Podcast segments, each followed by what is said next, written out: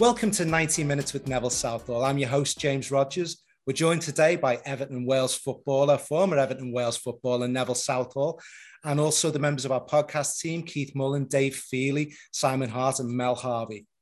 Now, we've also got a special guest today. That's the Mayor of Greater Manchester, Andy Burnham. Hi, Andy. How are you doing? I'm okay, James. How are you? Good, mate. I'm good. I'm good. So, um, the subject of today's podcast is poverty. There's more than 11 million people in the UK living in, po- in poverty. It's one of the toughest issues in society.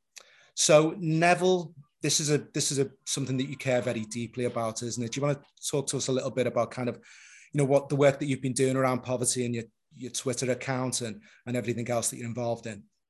Yeah, I, look, I, I, don't I think it's an unfair country, whether you live in Wales, Scotland, Ireland, or England. I think it's a it's an unbalanced society. I think we need to get back to having a fairer society where where people get their basic needs. And at the moment, if you're choosing between you know sanitary products, toothpaste, and soap before you or you eat, then that, that can't be a really good thing. So I suppose my first question to Andy would be is is where do we start trying to address the problem? Well, thanks, Neville. Firstly, I want to say congratulations to you uh, and all the team here for, for launching the podcast. This is exactly the conversation that we need to be having coming out of the pandemic because the truth of the matter is inequality was getting worse, let's say from the 80s onwards, slowly getting worse, and it's accelerated in the last decade. But then the pandemic has really, uh, you know, brought it uh, right, right out there, isn't it? Just how unequal we are as a country, as you said. And I think to a degree you answered your own question, the basics.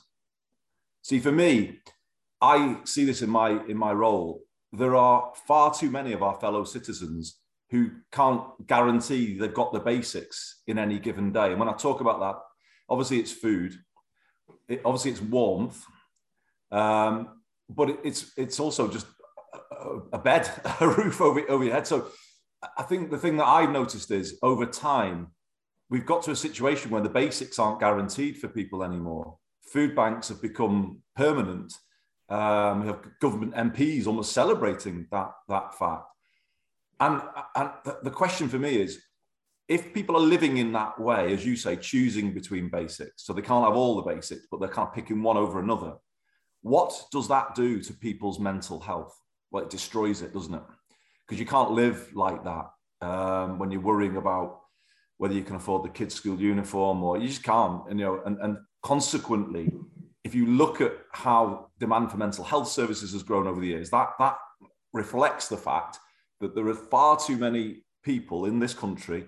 And when I say that, I mentioned yeah, all the all the four uh, home nations, as you said, they haven't got security over the basics on an ongoing basis, and that is what's got to change before you can level anything or anybody up. People have got to have the basics. So, so from that point of view, you know, when you get universal credit, how is that based? Because you know, when you look at it, what does it cost an average person to live for a month or a week? Did, did the government or people like that decide on a figure, or did it just make it make the figure up? Because universal credit seems to be the twenty quid makes a massive difference one way or the other. So, so is there some scale they use to actually produce that number? No, I don't think so, Neville. I mean, I obviously was in Westminster and saw how things are done down there. It's arbitrary. Um, I think it's uh, often driven by the newspapers um, and all of that debate about strivers and skivers and all that horrible divisive stuff that we that we saw. Um, but then you look at the way universal, universal credit works and the way it makes people feel who are on it. It it's almost designed to trip people up rather than help them, isn't it? You know, it's kind of the, the bureaucracy of it, the tick box, box nature of it. And don't forget, millions of people on universal credit are in work. So that universal credit is topping up uh, low wages. Um, I mean, obviously, we can think back to the film I, Daniel Blake. I mean, you know, this sort of tick box computer says no approach to people's support, where everyone's fearful they're going to lose it at any given time really, really doesn't work, actually. It doesn't lead to public money being well spent. And I've come round to the view that what we need is a fundamentally different system, uh, universal basic income. You know, you, you need a system where people have enough to cover the basics. And actually, if you if you set people up to succeed rather than set people up to fail, I think universal credit sets people up to fail If you yeah. set people up to succeed, I think you save public money in a whole range of other ways because people then don't spiral into crisis. So universal basic income, I think, is an idea that this podcast might want to, uh, you know, to kick around over the next uh, few weeks and months, because I think that's a, a, campaign we increasingly need to get behind. Yeah, Davey, do you want to come in there? Or maybe not. I know, One I know. second. Sorry about that. I was muted. Um, I believe haven't Austria just just trialed a similar system, and, and I think the Scandinavian countries too kind of work like that. It's not about a punish. The thing about universal credit, and I've experienced universal credit, is the very first thing they say to you is this is not a benefit. Benefit suggests a gift. Credit suggests a debt. It's all in the semantics. Yeah. This is before you even sign the yeah. first form to say, I want to claim it. They explain this to you. It's a different system. And yet, a football ground, it's still we pay your benefits, when in fact, it's not like that at all. Yeah. It's kind of a, this is a work contract in lieu of work, where, and therefore, it, there's, there's always a disciplinary aspect to it. In fact, it's it's it's front and center in the whole system. To be fair, where a basic income is more a support. Not, I've never met anybody on universal credit who likes being on universal credit.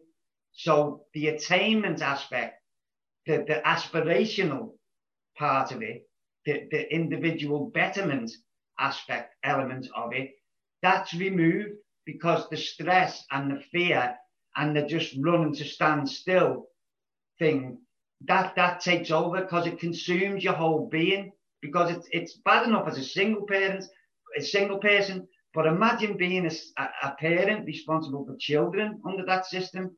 That must just be the, the pressure must be crazy. So i agree with you. I think it's definitely time to look at it now. That, but least... i think so david. It's not a pie in the sky idea at all.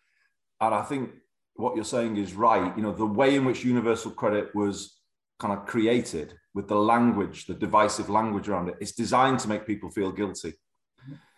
And it's designed in some ways to reduce their self-esteem. And you know, how in the end does that does that help actually? As I say, it sets people up to to fail rather than than to succeed.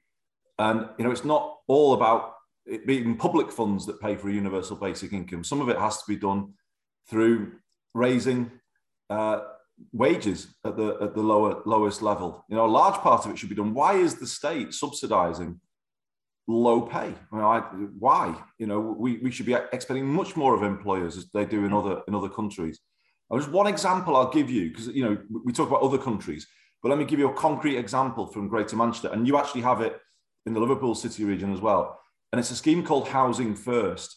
It's about helping rough sleepers actually, so it's targeted on, on rough sleepers. but it's a really different way of supporting people because what Housing First does is it gives people a home for an unlimited period of time without any deadlines about, you know, you've got to, by six months, you're going to have to have done this. And you, and Universal Credit does that. You know, always giving people these cliff edges that they're kind of, stre- they get stressed about and then they kind of are set up to fail again because of the, the stress that comes from that. Housing First lifts people out of the benefit rules and just gives people space and time to recover. And believe it or not, it works. Well, we're not surprised, are we? But it, it, you know, when people have got the solid uh, base foundation of a good home behind them and time to recover, because you do need to recover physically and mentally if you've been sleeping rough. Actually, people do. So 90% of people in Greater Manchester have, have sustained their tenancy on housing first. And, and that, I think, is almost the exact same figure in Liverpool as well. And it's telling us something. Set people up to succeed, and they will succeed set people up to fail, and no surprise, they, they will as well. So it's about a completely different way of thinking about the system, about how we support people. Okay, Andy. Um, thanks for that. I've got a couple of questions I would I'd kind of like to ask as well, which uh, I mean, there's so much really in, in what's been discussed here in the first 10 minutes that you could kind of jump in on. But what I'm what I'm really interested in as well as as well in relationship to this is the things that you've discussed there about definitions, about I'm really kind of interested. I think maybe some of the people watching this might be interested or listening to this might be interested in is, is how governments define poverty. And it can be quite different the way that's actually set up. And and how and obviously with you being um, part of part of a politician and um, uh, and I'm familiar with those processes. I mean, what are you aware of the processes that go, that government goes through to actually define poverty uh, yeah. and, and establish the definitions? Because it can be quite different, really. In the in the they're not necessarily flexible in that kind of sense, you know. Yeah, yeah, absolutely, Keith. It's a really important question, and the answer is there's two ways in which governments define poverty. There's absolute poverty and relative poverty. So absolute poverty is basically what Neville was saying before. You know, what's the minimum somebody needs to live on to cover, cover the basics, and how many people are below that line? And governments tend to focus more on that one because it costs less to deal with absolute poverty than it does with relative poverty, because relative poverty is linked to the the size of the gap in society, the gap between top and bottom. Because obviously, if people in one part of society are all having a life with certain benefits that other people can't have, that actually matters. So take this thing that we're doing right now, you know, digital inclusion. How many people in Liverpool and Manchester can't afford not so much the device, because I think most people probably can access a digital device these days, but the connectivity. Now that isn't seen as an essential, is it? You know, if you're looking at absolute poverty, is it essential that people have connectivity? But I would say it is now, because you're not in the room, you're not you're not part of the conversation if, if you're not connected online. You can't connect opportunities for jobs or, or training. And that is a, a kind of reflection of relative poverty. But it always suits governments, Keith, to talk about absolute poverty because it's cheaper to, um, to, to deal with absolute poverty than it is to deal with relative poverty. And I think this is the thing that I would say kind of changed in the 80s. And sadly, the government I was in didn't, didn't, didn't do enough to, to, to challenge. And that was this kind of idea that as long as you're doing a bit for the people bringing up the bottom, it doesn't matter what the gaps are above in society. And I would say it absolutely does matter. Um, and there's a very famous book that people watching this might, might be interested in called The Spirit Level. I don't know if people have heard of that book, um, but, but it's uh, you know a fantastic um, academic um, expose of how inequality affects everybody, you know, through crime and mental health. And, you know, we're all better off when we're more equal as a society is basically the um, you know the, the argument and that they completely demonstrate it the uk and the us are kind of massive outliers in having higher levels of inequality and then higher levels of a range of social problems that come from that and you david mentioned scandinavia well they're obviously at the other end of the other end of the of the scale so changing the conversation about poverty coming out of the pandemic is what i hope your podcast uh, can begin to do. And as I said to you at the start, well done for for bringing it on.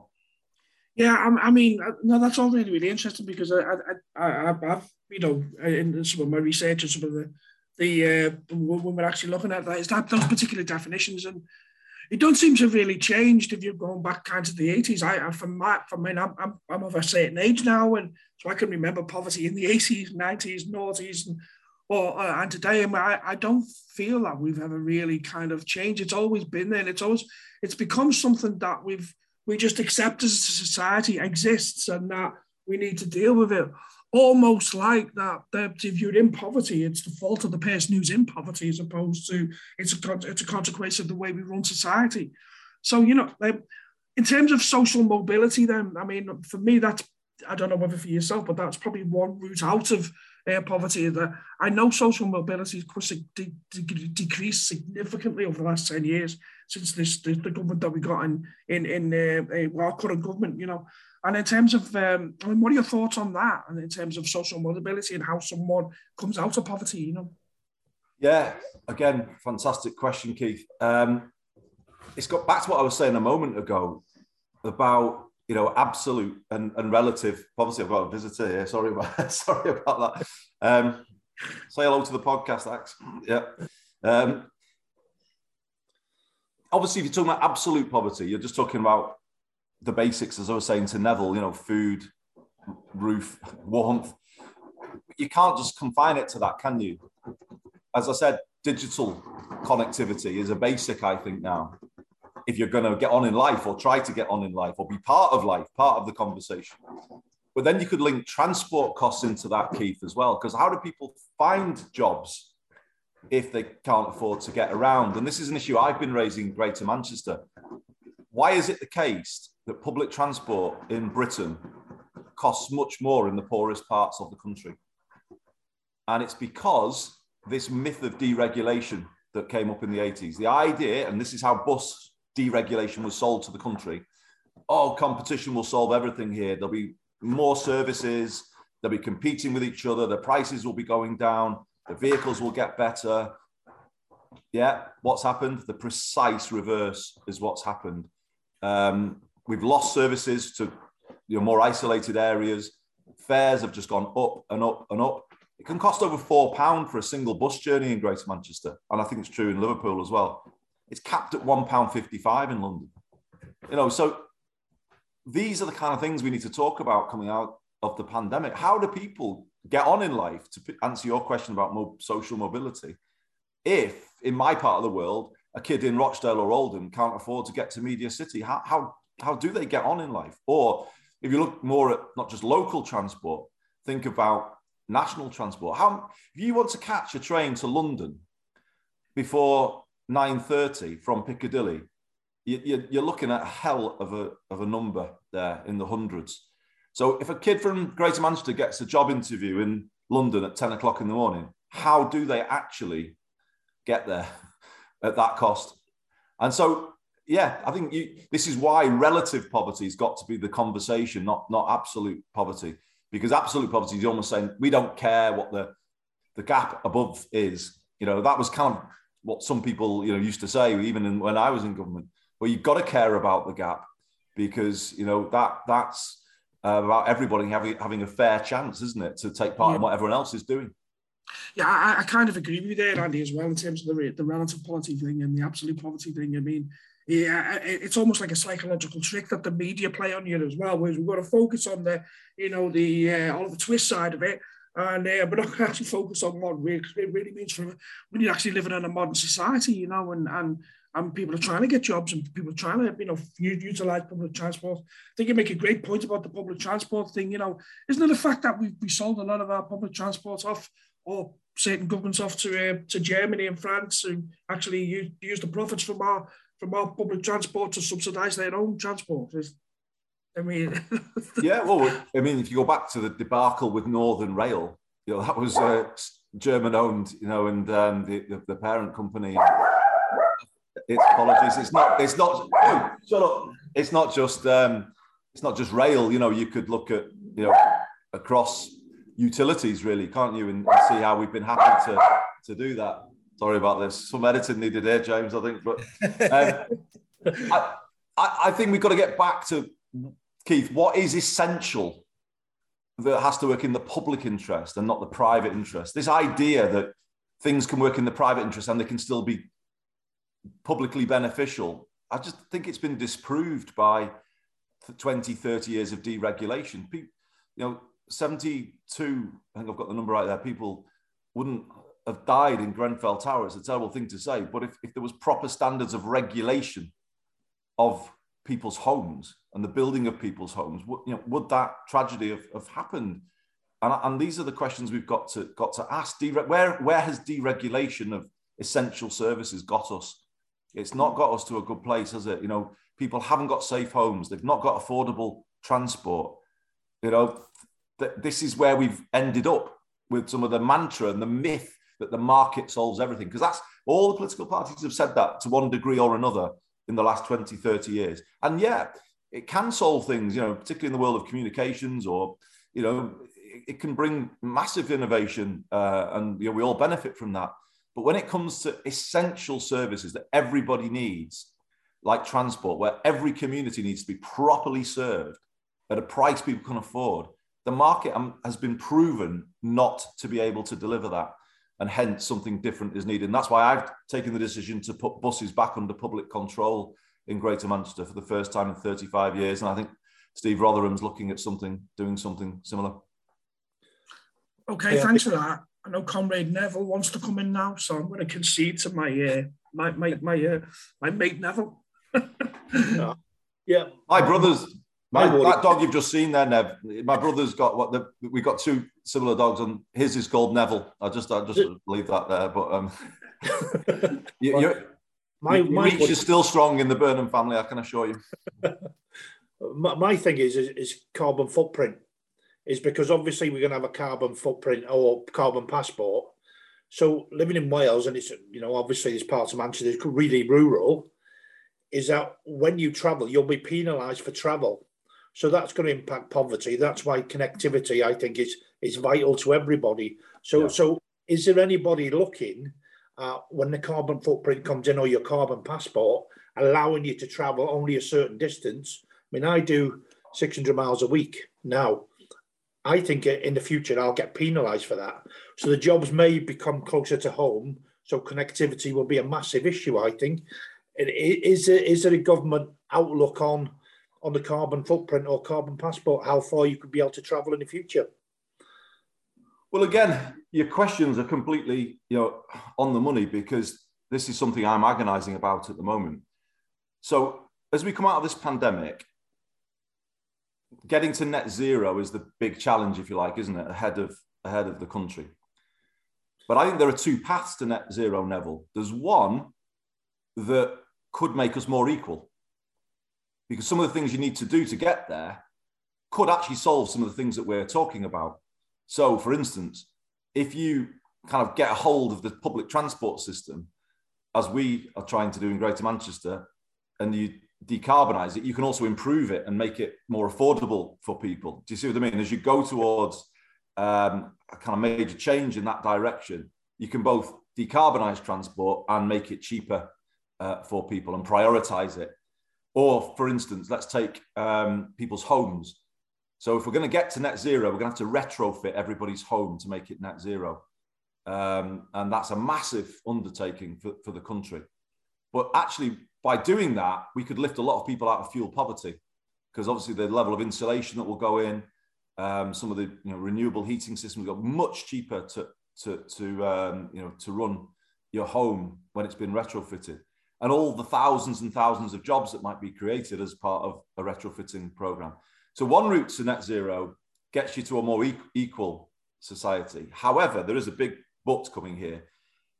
If you don't fund it, and if you go back to that approach, oh, the market will solve this, and you leave the cost to fall on individuals to retrofit their home or buy a, a car that's cleaner than you know the, the, than the one that you've got actually you could get to net zero and be even more unequal. Do you see what I mean? If you because it will hit the poorest hardest some of those costs. And I've got a very live debate with this right now in Greater Manchester, where we're introducing a clean air. Well, we're required to reduce a clean air zone. I'm not saying it's the wrong thing to do because we've got illegal levels of pollution from road traffic in all 10 Greater Manchester boroughs. But when we when we were putting together the scheme as the government asked us to do, surprise, surprise, the one thing they refused to do was fund a hardship scheme for people who were going to have the biggest challenge in changing their vehicle. It doesn't include cars, by the way. It includes people's vans. And obviously, they're often sole traders, self employed. And I'm right in the midst right now of an argument with, with the government uh, about this because we're not going to get to net zero if it's going to be resisted by people because they can't afford it. And particularly people on the lowest, lowest incomes. And if we get this wrong now, I think we're going to be heading absolutely into the wrong in the wrong direction. Because in effect, if we don't introduce the Greater Manchester Clean Air Zone properly, it would have the effect that you just said. People would have to limit their journeys because they just if your vehicle's compliant, you don't pay anything at all. But if you're poorer and you can't afford to change your vehicle, you're going to pay that daily charge, and that then could impact on your, you know, on your, your living standards. So what I'm saying is, again, the podcast might explore this. How do we make greener fairer? And, and stop the risk of greener becoming even more unequal, where the middle classes buy their Teslas and all the rest of it, but other people are just hit by the charges and, and can't escape the charges of you know of, of a bigger carbon footprint. My, my only other question before everybody else jumps in is is um, there's one group of people who never get mentioned on the news or anybody, or I've never heard any politicians talk about it. Is it during this pandemic? Sex workers must have had to go out to work. There is no way in the world that they cannot go out. but there was nothing done for them. Is there anything done in Manchester for them, or, or do you have any schemes done for that? Because you know, let's be honest, they're going to get as close as they can to their clients, so the pandemic would have spread. But otherwise, how how would you keep them out of poverty? Because if you're asking them to stop, there's no way in the world that anybody's going to fund any of their money. We do have some amazing support services for sex workers in, in Greater Manchester. Uh, an organisation called, I think I've got it right, MASH, um, related to people's sexual sexual health. Um, and yeah, it, it, does, you know, fantastic, fantastic work for some of the most vulnerable uh, people in, in society. And I think, you know, obviously sex workers is one example, but there's a whole range of other people, if you like, who are in that that economy who have never stopped working through the pandemic, whose health has been absolutely um, at risk because of the nature of of of what they have to do on a on a on a daily basis. And the um, you know the evidence is that you know if you look at some of those professions uh, that are the lowest wage, zero hours, you know they they've been really exposed because obviously we've got a situation here where sick pay isn't available to those uh, to those people. Um, if they were ill, they've not been given support to self isolate. So how do they self? How do you just take two weeks off when your income is not guaranteed? Um, and people ask, well, why? What you know, last year or 2020, why was the case rate highest in the north of England and some of the poorest communities? And they try to back to I think what David and Keith were saying before. They run an easy narrative about, oh, you know, it's all their fault. They're all out partying or this, that, and the other, and. You know, the truth of the matter is, you've got large numbers of people in those communities that can't stop work even if they're ill.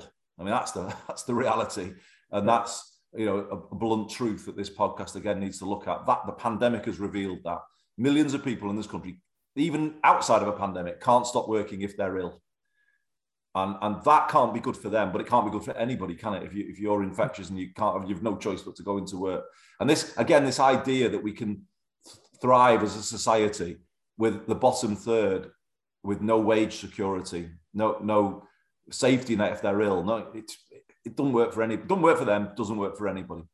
No, I suppose my only other last question before everybody else jumps in is is is how do we change the perception that people on benefits are scroungers? How do, how do we change that way of that the low paid and the low, you know, the, the zero hours working are all scroungers and because that's a perception higher up, isn't it? That's a perception in government that the lower you down you go, the less people seem seem to care about you, and you're seen as something of as, as a lesser individual. So somewhere we have got to change that to give, like you say, give people hope, improve their mental health, and, and make it not so much of a, a stigma to be on on a, on a benefit, if you like. So for me, it's all about how, how we change perception.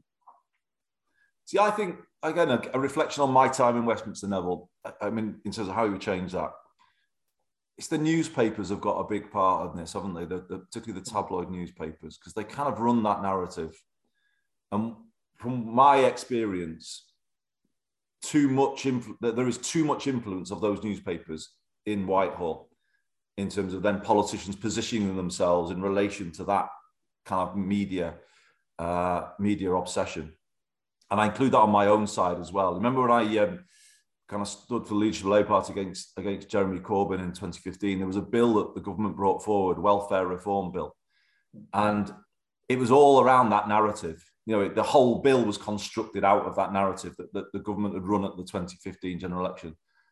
And Labour being Labour, it kind of was like, oh, what do we do? We're gonna, we can't, you know, it was this like, you know, sort of situation where they were saying, you know, we'll we'll be on the wrong side of this because the newspaper, you know, and it's a frustration to me because I, in the end, move Labour to a kind of position of opposition, although quite half-hearted opposition in that welfare reform uh, vote. And then Jeremy did just went for the opposite, like bump, no, we're opposing that. And I understand why that kind of had a sort of an effect in the, but it, it, I was kind of, you know, in all of my time in politics, I was kind of caught in that thing where Labour had timidity on these issues, you know, where they were kind of trying to, you know, you know, not take on some of that narrative. If, if there are people kind of exploiting the system, it's, you know, how many is it actually? It, it's, I would say less than 5%, possibly even lower than lower than that. You know, 95% of people are actually working hard and struggling like mad. The majority are in work. Whoever says that as politicians, you know, you rarely hear a politician say, loads of people on benefits are in work. You know, how how how was that um, justified? And I just think it, you've got to come at it that way. I think you know. I think the influence of the newspapers is is slowly diminishing. You know, podcasts like this, social media, people are getting people are having different conversations now, and their hold on the public debate nationally, the newspapers is is is diminishing all of the time. And I think you've got to kind of take that opportunity to have a more you know, kind of humane discussion about how you give everybody a solid foundation so that they can then make a success of themselves. And I think one of the things the pandemic revealed was, wasn't it, just how many people are that out there working every single, working actually their fingers to the bone. Actually, you know, Sky was absolutely not in the poorest communities. You've got people out there every day doing really hard work for for not a great deal. And you know, this is a good chance to turn these narratives around now, isn't it? And you know, yeah. absolutely critical that we take it. I, I think you're absolutely uh, right, Andy. You know, I, I, think you've got to kind of really spot on with the narrative being dictated by the by certain sections of the media. And, and whilst I agree, the papers maybe you know probably not have the influence that they used to have, but they're actually all on social media as well. So some of the narratives that they they post or, or push can become like what we perceive as common beliefs. You know, I think you're making a really important point, and Dave made it earlier when we're talking about benefits, when we're talking about um, who receives benefits, you know, um, and we're talking about people who are in work that are on benefits. There's never very rarely a discussion takes place about the benefits that business is receiving in in the UK. You know, yeah. because basically, if you're if we're if someone who's in employment is having to draw or or or draw upon you know government support in some kind of way, well, then that really isn't the support necessarily the always the support of the individual. It's supporting the business. You know, absolutely, so Keith. I mean, that's the that's about turning around the, the, the narrative on benefits, isn't it? You know, as I say, I think if there's five percent, I don't know how many people you could say exploit, but why does the five percent of that dictate 100% of almost the public narrative about, you know, why, why aren't we talking about the 95% who are actually getting benefits, as you say, because their employers won't pay them enough to live on. You know, when did it become okay for employers to employ people without paying them enough to live on? Because that's that's a reflection of, of, of that, isn't it? But I'm going to kind of illustrate it in another way as well through housing, the housing benefit element of universal credit. So we sold off the council homes in this country. Um, many of them now have ended up in the private rented sector, owned by people who don't live in the communities where those homes are. They rent them out and uh, get handsomely paid uh, repeatedly through public funds, but they never put a penny back into the upkeep of those properties. Now you can go around the northwest of England, you can find many examples of that of that situation where you've got poorly maintained private rented properties, absent landlords who you can't ever get hold of, don't invest in the safety of their homes so that people have a safe home to live in but get huge amount of public money uh, as a as a result. So where that's benefit scrounging as far as I'm concerned. You know, landlords that don't look after, don't pay uh, properly for the upkeep of their homes to a decent, safe standard, but take huge amounts of public public money. You know, when are we going to get a stronger debate about that? No, I, I absolutely agree with you. It almost serves a government purpose, doesn't it? You know, the the fact that you know I've, I've, a reason to keep certain sections of society in poverty because in itself it's become like a bit of an industry, especially with the fact that you know certain, uh, when you think about landlords that are taking rents as benef- benefits as, as, as, as rent and that when you're subsidising businesses because they won't they won't pay enough for wages. I know Simon um, um, uh, Simon Harty um, who he wants to jump in with some questions for you in that, but I think you're 100 percent right. You know, Simon. Yeah, thanks, Keith. Hi, Andy. Um, just listening to what you were saying there about some of your your Westminster experiences and then the initiatives you've you've been able to introduce in Manchester.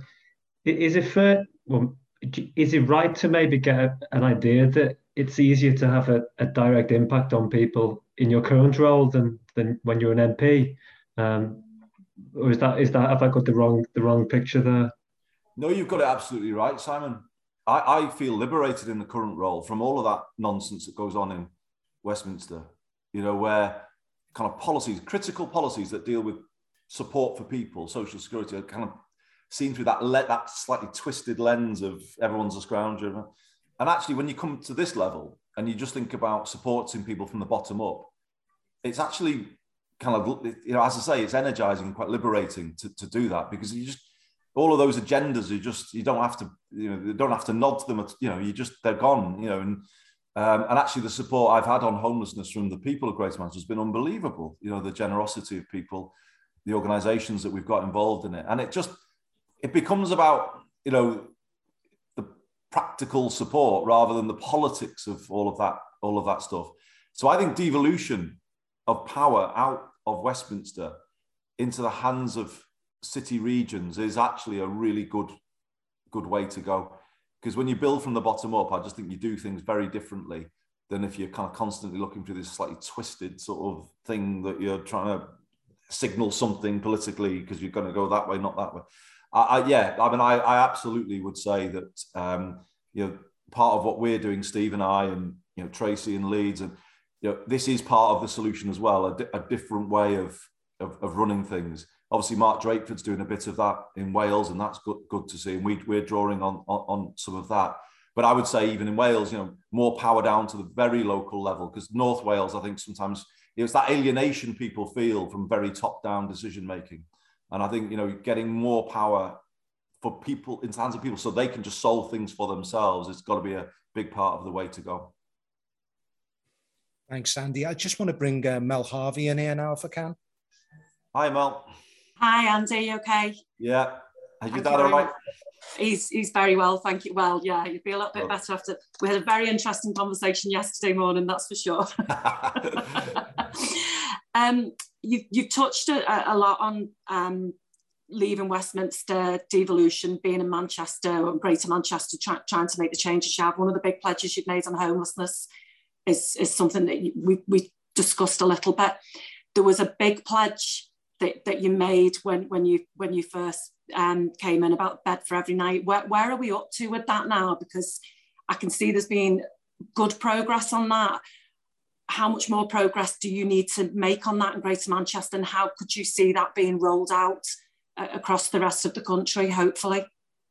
Yeah, thank, thanks, Mel. I'm really encouraged by the progress that, that we've made. Um, not where we need to be yet, because I said we should end rough sleeping, and I stick by it because in this country, how can it be that anyone has to sleep on the streets? It, sh- it shouldn't be, should it? Um, sadly, they do. And even in law, it's allowed, you know, in terms of people who are um, uh, from overseas, you know, we have a, a policy nationally of no recourse to public funds. So we almost allow destitution in law. Um, and, and obviously we, we're trying to deal with those, with those things.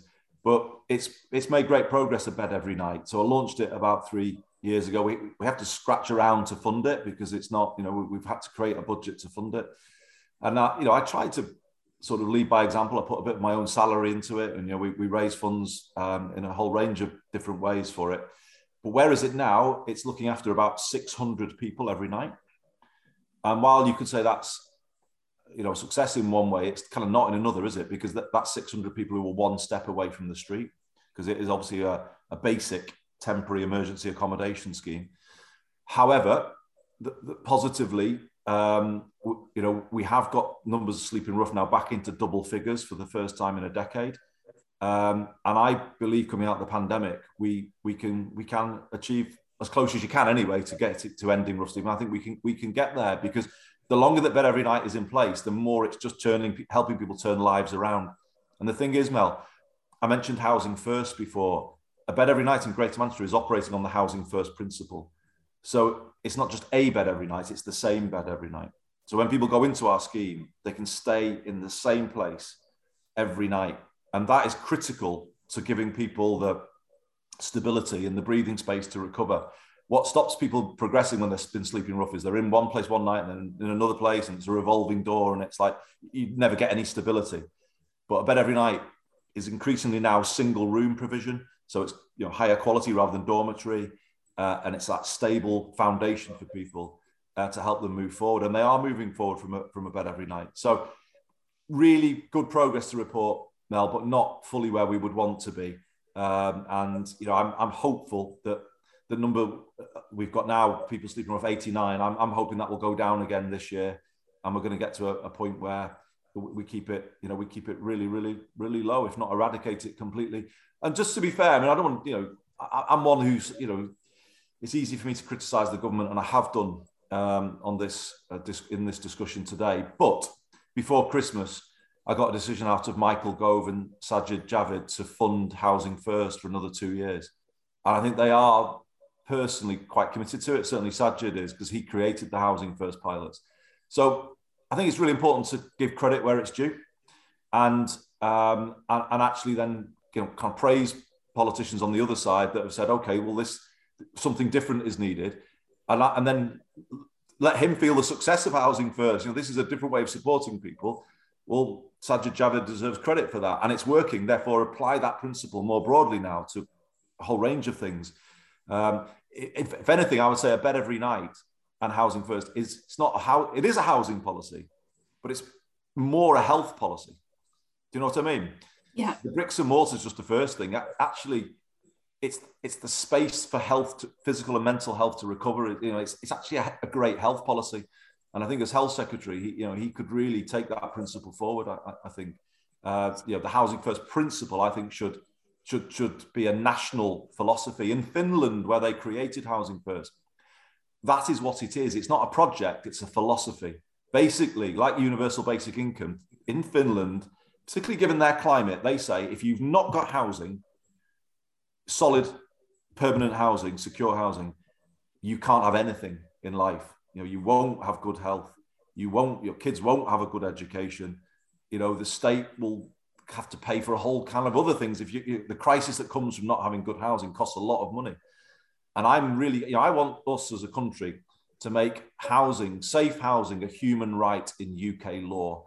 And I would like housing first to be a national philosophy here, like it is in Finland. When you, I mean, I've seen um, some of the work that, that, you've been doing, I've seen coverage of it, and I've seen you out and about talking to rough sleepers, um, particularly at the back of right back when you started this campaign, this um, bed for every night. Have you kept in touch? I take it the scheme follows people through. I, I, personally became very friendly with, with a rough sleeper who, who used to, um, I used to meet outside the, the, shops at the end of our roads and I, I, lost touch with him because he, he moved on. As you say, it's that, it's that move and gone, isn't it? And it, it's a great sadness to me that I lost touch with him.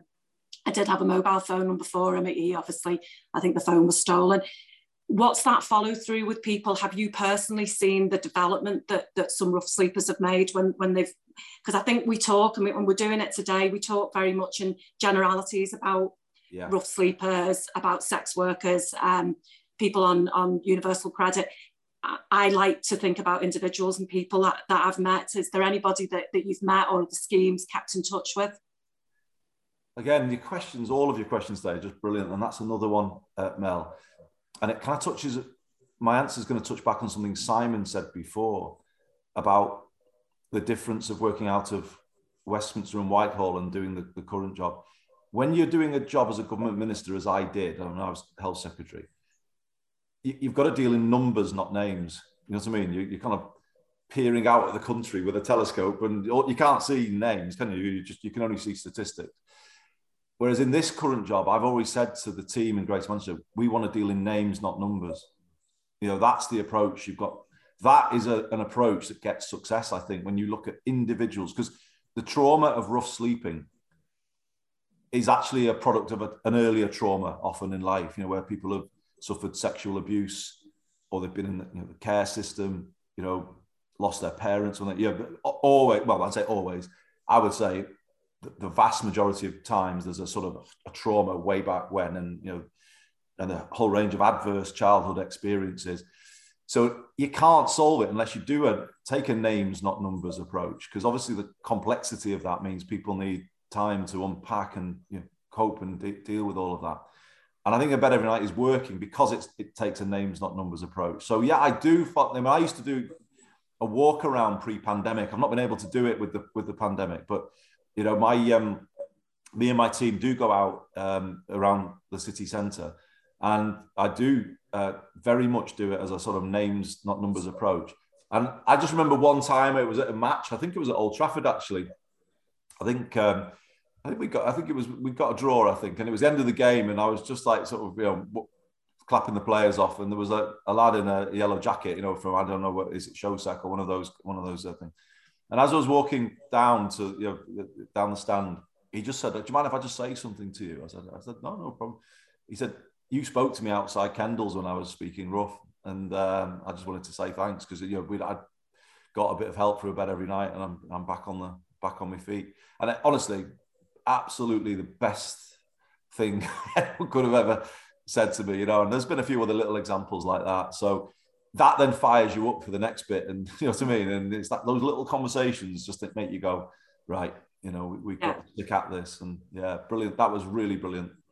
Well, I live and hope that my my homeless friends, I don't see him anymore because I hope that he's moved on in life and and and he's managed to to find a secure home and and and help his future. That's that's keeps well, me going. That really keeps me going. Where are you, Mel? Roughly, are you in? Are you in... I'm in I'm in Formby, and yeah. used to get the used to get I used to give him a lift back to the train station, and is is um he used to get the train past Central so he could bunk the train. I used to give him the train fare. I won't tell Steve about that. Don't worry. yeah, no, please don't. But he used to, he, you know, I'd say, well, I'll pay your train fare, and he'd say, well, no, I'd rather you know use the money to yeah. he was he was basically trying to get enough money to get into a b&b for the night because um, he found some of the homeless accommodation awkward yeah. because he had an addiction problem and he didn't he wanted to try and remove himself from, from people with similar issues to him which i which i could understand but um, he, he was just such a lovely person and, and we formed a really nice friendship and i do live in hope that the reason i don't see him anymore is because he's managed to move on in life that's that kind of keeps me going. I think he probably has because I hope so. Your housing first scheme over the, over there, Steve's obviously been overseeing that. It's I say it's as successful as ours. You know, it's brilliant, and it gives people a home and time. And it's I say it's you know the podcast should take a look at housing first because it's you know it's a really interesting example of how if you take people out, lift people out of the nonsense of the way the bureaucracy of public services kind of almost work against people it, it, yeah, it's, it's, it's a, a, really shining example of how, how doing things differently is better. And it was ridiculous. About, yeah, sorry. No, I was just going to say it was ridiculous because I tried to get him some help. He needed some dental treatments, and I was trying to sort that out for him one day. And it was this terrible cycle of him not having a phone at that point and him not having an address, and trying to just get him some some dental treatment. It was it was yeah. unbelievably complicated um, luckily, he was able to use my phone and my number, and and it just made me think he can't even get a fill-in because he's not got a home and he's not got a phone. Well, that's it, isn't it? A fill-in. Because a home guarantees you access to other things, doesn't it? You know, we had to do that in Greater Manchester. We we because we have a degree of devolution over the health service. We got an agreement early on that everyone with of no fixed abode could register with the GP. So we made a sort of local decision about that. Um, we worked with it was Lloyds actually who helped us with this. The, the, the thing was about three or four years ago that the, the, banks claimed that they couldn't give people a bank account if they had no no permanent address. And Lloyds, a friend of mine um, called Chris Chris Whittle, who works for Lloyds uh, on Market Street in Manchester, he he said, "Well, let's have a look at it. Let's see if this is actually the case." And they kind of proved it wasn't the case. It was just sort of laziness on the part of the banks and they got us, uh, you know, they launched a scheme for us uh, for bank accounts because then the bank account is a key, isn't it, to so so many so many things. I mean, I think the thing about you know, you say Formby and you, you know someone sleeping rough there. That's the change of the decade, wasn't it? People sleeping rough started to appear out of city centres in in the smaller centres around, isn't it? And that shows what a kind of major societal problem it's it's become. But there are grounds for hope from Liverpool. Are. I know. I hope. I hope all the time. Whenever I think about him, that, that he's he's moved on successfully. You talk about the right for a home. You, would like to see that become um, enshrined in law. I'm quite involved with the Fan Supporting Food Bank yeah. um, organisation here in Liverpool, and as you'll know, together with with Ian Byrne MP, they are very much behind the right to food becoming enshrined in law. What what's your feeling about that movement? Yeah, they've done a, a phenomenal job, haven't they? uh, fan supporting food banks. It's um, to get everyone right. It's Dave Kelly as well has been heavily involved, hasn't he? And um, and Ian, yeah, has, has done a, a, brilliant job. And and then broadening it into the right to food. I mean, obviously that builds on everything that Marcus Rashford was uh, doing uh, here uh, over over the pandemic. I, I, think that's where this conversation goes. I think you know, and again, it's back to where Neville started off. You know, in law, the basics being guaranteed, not an arbitrary level of benefit, you know, that, that may or may not give you enough to live on. But every fellow citizen has the right to food, enough food every day, the right to uh, a roof over their head every single night. Um, I, so I would ha- make housing a right in UK law, access to food a, a right. Um, and then I think from those foundations, you can build a, a better a better society. You know, we've we've allowed ourselves to get to a point as I said before, where lots of people today, as we're speaking, are worrying about those things, aren't they? Where they'll be tonight, or whether they can feed the kids today, or whether they can keep warm. And until you take that away, it's a, it, that's a sort of toxic stress that just destroys people's well-being and mental health, isn't it? And you know, how can they succeed in those in those circumstances? So um, yeah, I mean, I you know couldn't couldn't agree with you more. I think Ian, Dave, and others have done a fantastic job uh, with that. And I just I think you know we're hard on football at times, aren't we? But actually, football continues to be actually a major part of the progressive call for change, doesn't it? Not just from support supporters, but clubs. Our own club, you know, you know, I'm really proud of what what's been achieved by Denise and you know everybody who's put the community scheme where it is and the right values at the heart of Everton Football Club. I mean, we can have our moans about what goes on the pitch, but we're I think we have got a great heart off the pitch, haven't we? And um, you know, some it's a bit mad, isn't it, these days that footballers are bigger voices than politicians. You know, I, I don't remember that in your day. I remember your voice being pretty big, Neville, in, those, in those days. But I'm not. I don't remember many players of that time. Sort of. Is that a fair comment, Neville? That players now are kind of showing a kind of greater willingness to take on some of these big things. Yeah, I, I think because the awareness has come out. I think it, you know in the eighties, I suppose everyone was just getting on with their lives. Yeah. It was a time for us. You concentrate on the next bit. You don't. I suppose it's like being in a pandemic. You live in a bubble. Yeah. You live within that club bubble, and obviously the, the stuff that went off the pitch is nowhere near what they're doing now. So, I, and also, I think the amount of money they make makes it easier to start yeah, yeah. foundations and things like that one of the things I was going to ask you was you've mentioned mental health about 20, 30 times this morning. Yet we never teach coaching coping strategies in school. We never make businesses make it compulsory that businesses give coping strategies as part of their training days to businesses, you know, to the employers. So, so what? It's a basic thing for me is that if you want to save money through the NHS and and, and, so, and social money and the police and everything, why aren't we teaching coping strategy in school? And why aren't we making businesses give, you know, maybe through the mental health first aiders in, in work, giving that training to people so at least they have some coping strategies.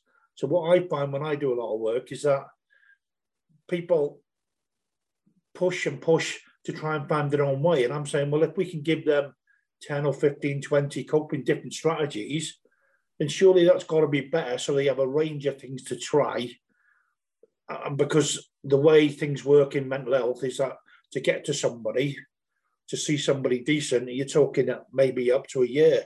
You know, my foster kids was three years trying to get a, um, a qualification to see if he was autistic or not. So I, I think if we can go through schools and start at primary school and maybe introduce coping skills through the school section, when they come out of school, they'll be miles better equipped to deal with life.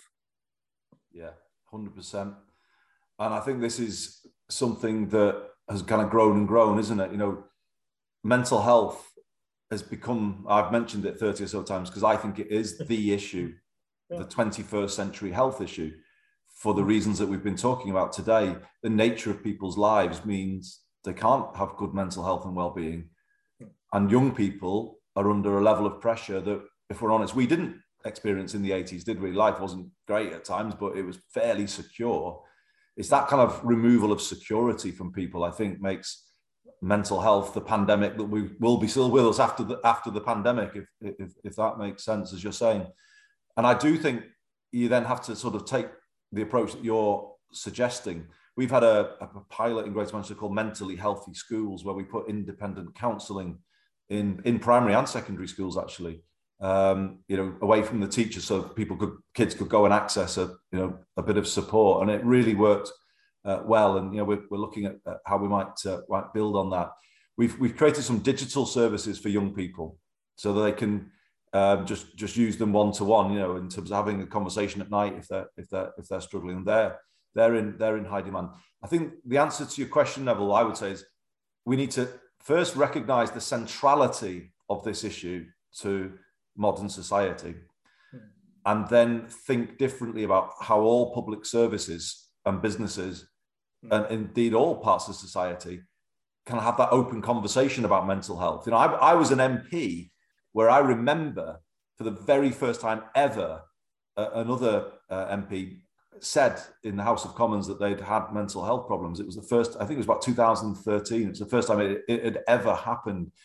And to be honest with you, the taboo around mental health has been one of the biggest, isn't it, of, of, of, all. Um, but I think it is changing, actually. I think it is, the, the, and you've helped massively with this through your Twitter account and some of the positions that you've been brave enough to take publicly. It is changing. People are feeling able to have a different conversation about their mental health for me, the, just a final point, the bigger answer is I think we need to sort of consider this as sort of, a, as you say, not statutory services and long waiting time. You've almost got to have a support system in place for everyday mental health.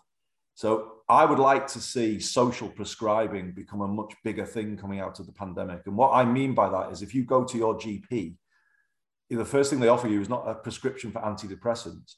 Mm-hmm. It will be exercise referral or counseling or debt advice or whatever it is the thing that is holding you, you back and that should be available to people as instant as instantly as medication do you see what i mean through a prescription and um, you know we're, we're looking at a live well service in greater manchester where we, we, we provide something of that kind through our voluntary sector um, in all of our in all of our communities so yeah, as ever, you know, you're absolutely right on it. And you were you were there before other people in talking publicly about this. But I do, I do think the debate has changed enough now to have a different conversation about mental health in a more positive way. Let's, let's hope so. I know. I think Keith wants to jump in at the moment. Uh, okay, thank you very much, uh, Nev and um, and Andy. Now, I think I think the, the conversation's taken an interesting uh, kind of shape today. I mean, I, I was thinking, I was thinking before we um, started this today, and I know I was discussing it with Mel the other day about about um, when the, the, this current government came to power. I mean, um, David Cameron's big thing was the big society, as, as I, I kind of remember, where basically wanted to devolve all the responsibility of government to community. And we've kind of arrived at that point in my, in my mind where yeah. there's that much charity work going on, and, yeah. and there, are that many food banks. Is this the big society? So kind of arrived at a point where we've we've we've we're at that big society where we're all kind of looking at each other because we, governments have just decided to abandon you know certain services and certain certain uh, support mechanisms in society for for people of society and and we've arrived at this point where Boris Johnson's talking about like things like levelling up, and no one really seems to know what that means. I mean, with you being a, a politician, what does that actually mean to you? The concept and idea of levelling up from a, a government that you, possibly accused of not caring. Yeah, you know, to, to, what extent is you know was big society ever real? Well, it's kind of as you say, it's kind of become real by the by the back door, isn't it? Not not because of what they did, but what they didn't do. they fought they forced us to create a big society um, exactly it. which is kind of an interesting point uh, which i haven't quite thought about in that way before but you're right keith we've got a big society in greater manchester it's called the greater manchester homelessness action network or our food security network uh, and you know fans supporting food banks is the big society but no no one in government has helped us sadly to create those uh, create those things um, and yeah i mean I, I, I I, I think we are in, in, a position here where you know you've got government MPs standing outside food banks with you know a, a donation at Christmas and thinking that you know is a, is a, is a great thing. I mean, I yeah, it's it's a staggering state of affairs, really, isn't it? It's um, sickening that when you when I, when I saw them pictures, I was just like, they've just got no concept whatsoever of how sickening that really looks. You know, there's a lack of uh, self awareness there, I think, isn't there? But um, I think if you then look at it more positively, though, I guess it's always always important to look at things positively. It it shows that if you do build from the bottom up, actually we can come up with better solutions than Whitehall comes up with we, we are supporting people, aren't we, with what we're, what we're doing on homelessness and on food and other things. So actually, if governments funded that properly and, you know, gave us some of the benefit budget, if you like, to do those things, I think we'd do a better job of it because it would be a names, not numbers approach, as Mel was saying, uh, saying before.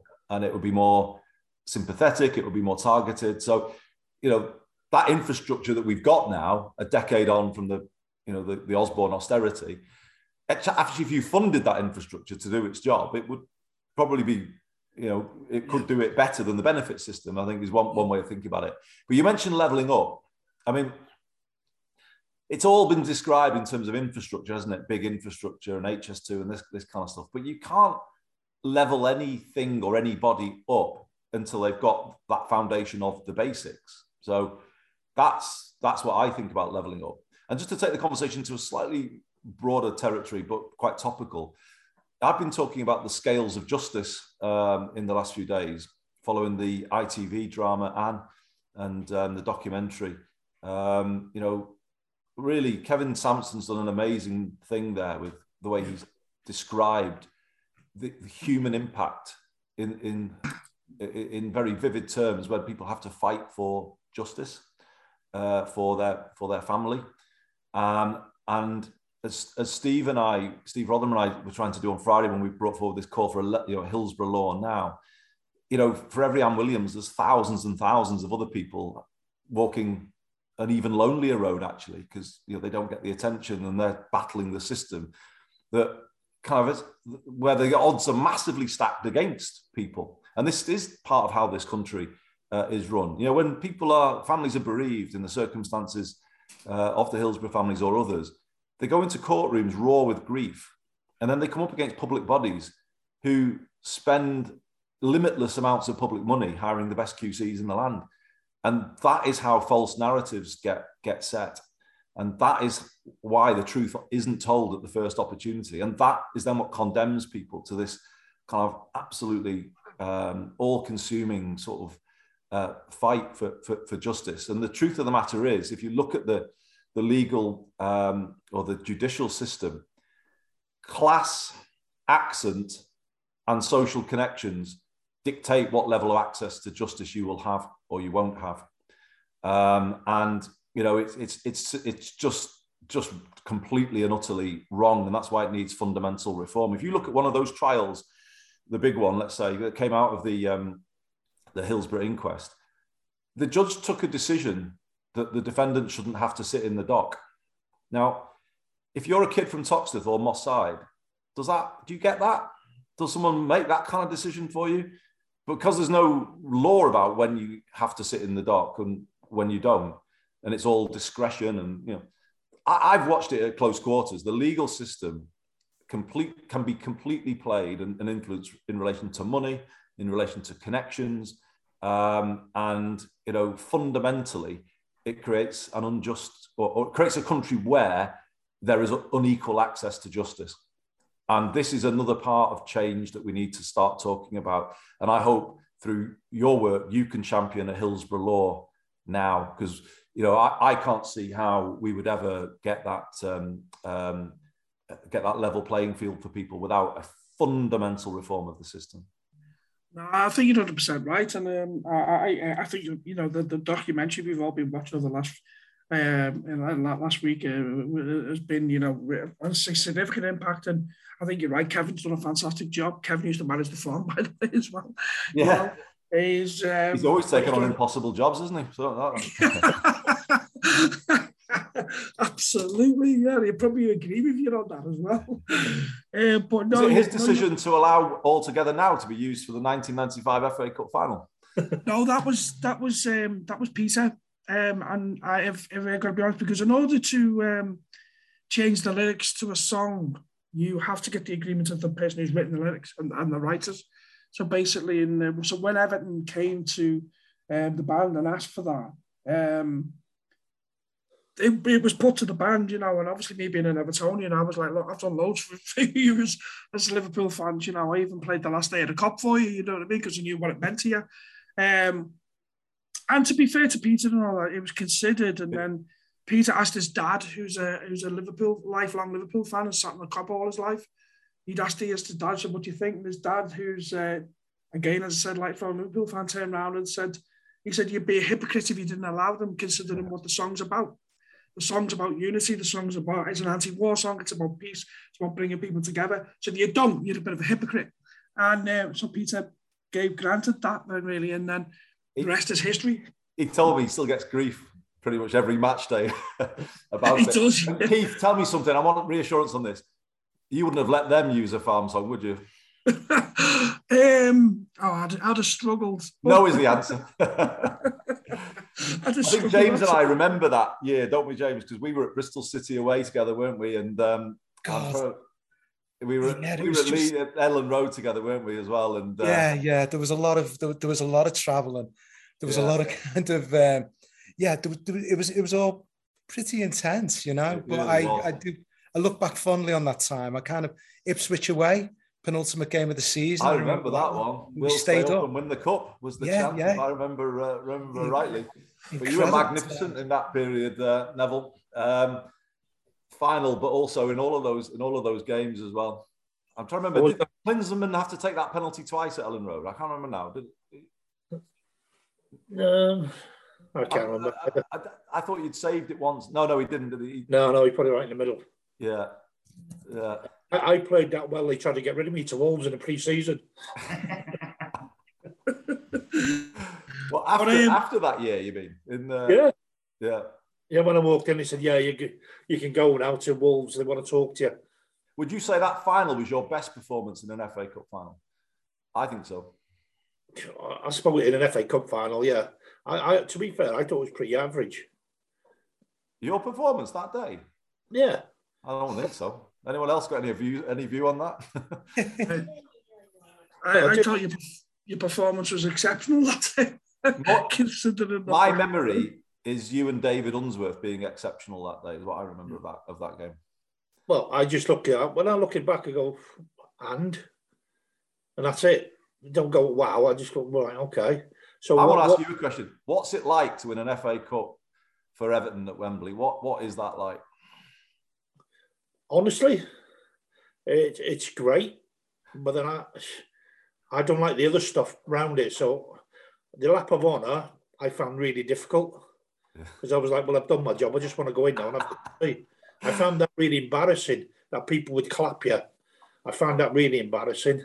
I was just like, let's get round and get off so we can just go back to what we've done. But but it is it's different from the outside because obviously when you're driving up in a coach, it suddenly hits you that you're you're carrying all these people's hopes and dreams. So it becomes it becomes more real as you the nearer you get to Wembley. And then when you see all the faces you're going, yeah, okay, I can understand this now. And then all of a sudden you get through the game and you go, I suppose it's a sense of excitement, but but relief that you haven't let all them people down as well. Because you, you know what it's like when you go somewhere and you put yourself out there. Yeah it's it's far easier to win than to lose at Wembley for sure. Well, I was when I was a kid, I, I read a book and it was my favourite book for years. It was called Goalkeepers Are Different. And I think you've just proven that that is absolutely one of the truest statements of of, of life. If, if, How can you not enjoy a lap of honour at Wembley forever? because but my thing was, I expect to win, and I expect to do well. Did you expect to win that day though against United? Yeah, yeah, but I, honestly never see everyone goes on. Oh, you did this, did that. Yeah, well, in all fairness, he should have scored. To me, then maybe the first save I should have done better with. So, so and then when I caught the cross one-handed, it was only because somebody had crushed, got hold of my other hand that I couldn't use it. And it was, to be fair, it was a bigger surprise to me that the ball stuck in one hand than it did in, to me than anybody else's. So for me, it was like, whoa, okay, everyone thinks that's great, but I've got away with that because he's got hold of my hand. so from your side of it, I suppose it looks really good. On my side of it, going, well, that's another one I got away with. It's so well, thank me, God you did. yeah, there's two sides to it, and as you're going up, and then you realise what it's like, and then I, I do think people get really tired really quickly afterwards because the excitement of the day. And you know, let's be honest, you've gone there for your dream day, same as us, and it's nice to share that with the people. But, but once I'm done, it's oh, let's get in, let's get in, get out of the way, get your medal. Waiting around for the medal, oh, it's a nightmare. so mate, just get it, let's go. Neville, can I ask? Have you have you watched it back? Have you? Would you sit and watch that just to scrutinise yourself? Can you watch it and enjoy a game that you've played in? Because I know somebody else who can't watch a game he's played in and enjoy it. Do you know what I did? I what I watched it once. No, not not that FA Cup. I watched some at once, and I come away feeling so disappointed. I thought, no, I'm never. So I never watched Match of the Day. When I after about the first season I played, I never watched Match of the Day or any of the football. I never watched our games, and I didn't, and I hated it. And your dad will probably bear this in mind. When we went on a Monday and he showed the games and going, yeah, but I was there. I know what happened. Like, you don't need me to show me that I made a mistake because I know. I don't need a rerun. And if you're talking about mental health, here's a negative Saturday, here's a double negative Monday because you just showed me how bad I was on Saturday. So you've killed me twice. Thanks. So I hated watching any of that. I, I think because I don't do authority that well and I don't do, I don't like being restrained that much. I just like to do my own stuff. And if people left me alone like your dad did, I, I was all right. So, I, so now I can prove to everybody on this podcast and everyone who's listening to it that what you've just said is, is absolutely real because the room I'm sitting in now, talking to you from, I've got an award that was meant to be given to you, um, but you refused to turn up. It was from the National Football Museum. Do you remember this oh, when they inducted yeah. you into the Hall of Fame? And you just said, I'm not interested, I'm not going. and I've, I've got this thing, I keep thinking, when am I ever going to get the chance to give this to Neville? But you know, you clearly don't want it, do you? So I'm, I'm quite happy. Uh, you keep it. Like you don't use it. it. But yeah, you keep it. I'm not interested. But because look, people know what, behind me. Yeah. It's like you, right? You will be. You will leave behind things that you've done on record, and that's enough for me. People know what I've done, know what I've been done for people or done for the club, and that's enough. I don't need no statue. I don't need no medal. I don't need anything like that because I know in my own mind that the biggest thing for me is that I think we should. I think we should get you one, but I'm not sure we could afford the bronze, to be honest. well, to be fair, let's be let's be honest. It'd just be full of pigeon poo anyway after ten minutes. So what's the point? I, I just think that the biggest thing for me that that is the best thing about my career is that I was accepted by the Evertonians because Look, no more loved. Well, the, nobody fools a scouser, do they? No. So if you're a fraud, they don't like you. And you can see over the years that the people they like are the people that graft and give everything they got. Well, I've been talking about security in this podcast today. and I think I've said to you before, following Everton home and away in the 80s, and everyone else who did that on this podcast, because they all did, will tell me I'm right about this. You gave us good security when you when we saw you coming towards the, the goal. Our mental health improved immediately when you were there. When you were there, like a kind of rock in that. You know, anyway, but yeah, you were loved more than accepted, and uh, always will be, mate. Thank you. You can have and that. what you've done since, I think, inspires a lot of people. You know, the fact that you do speak out in the way that you that you do. You've reached, obviously, we knew about you, but I think you've reached a lot more people in recent times as well with some of the, the positions. You, you're prepared to take an unfashionable or an unpopular position, aren't you, to change the debate? And it's kind of to your great credit, Neville, that you do that. I've got one question for you if there was a politician uh, that's dead that would you like to be alive now, who would it be? Uh, Nye Bevan, I say it off the bat, you know, like immediately. Um, I've read up about him a lot. Obviously, he's from your part of the world ish, somewhere, yeah. somewhere down there. The, yeah, I mean, I think what he did has had more impact than probably any politician. I think you know the creation of the National Health Service is the single biggest political act of modern British history, isn't it? And mm. the fact that it commands full support should say to us that those type of policies are doable. And you know, I, I can't think of it. There's nothing else in British life that, for me, kind of speaks to what we should be about in the National Health Service. And you know, yeah, Nye Bevan, absolutely. I, I, would I would say without you know without hesitation is, is and, and I think this is what what went wrong really with politics, certainly in my era, where it became more about if you like professional politicians, sound bites, um, the kind of culture, the media culture that I was talking about before. My party and others, they lost the ability to think very big and bring out a very big, big reform to benefit all people. And, and they've started dealing in much more, you know, uh, somebody wants to call them pea shooter policies, you know, li- little itty bitty things designed just to sort of get immediate attention, but not actually to make change. I tried to reform social care as health secretary and create a national care service. And I, you know, I couldn't persuade uh, my party to, to do it. You know, free it.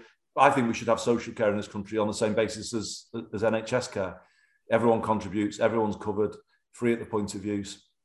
And it was instructive to me that I couldn't persuade the party that created the NHS to back the National Care Service. Now, maybe it can still be persuaded, but I do think there is something about politicians have lost the art of bringing through very big, major change that can have durable, lasting impact. And you know, the NHS almost is the exception, isn't it? It's the, it's the thing that kind of stands, speaks to a different set of values, pretty much every, everything else actually that, that, that, that, that we've got. But it's the most loved thing about our country, and so that should tell us, should give us some encouragement, shouldn't it? Should do. But I think I'm going to hand you back to James now. I think. All right. Andy, listen, thank you so much for your time today. We've, oh, you're uh, welcome, James. Really, I took really... Neville down a, a, bit of a, a cul-de-sac there with reminiscences of 1995.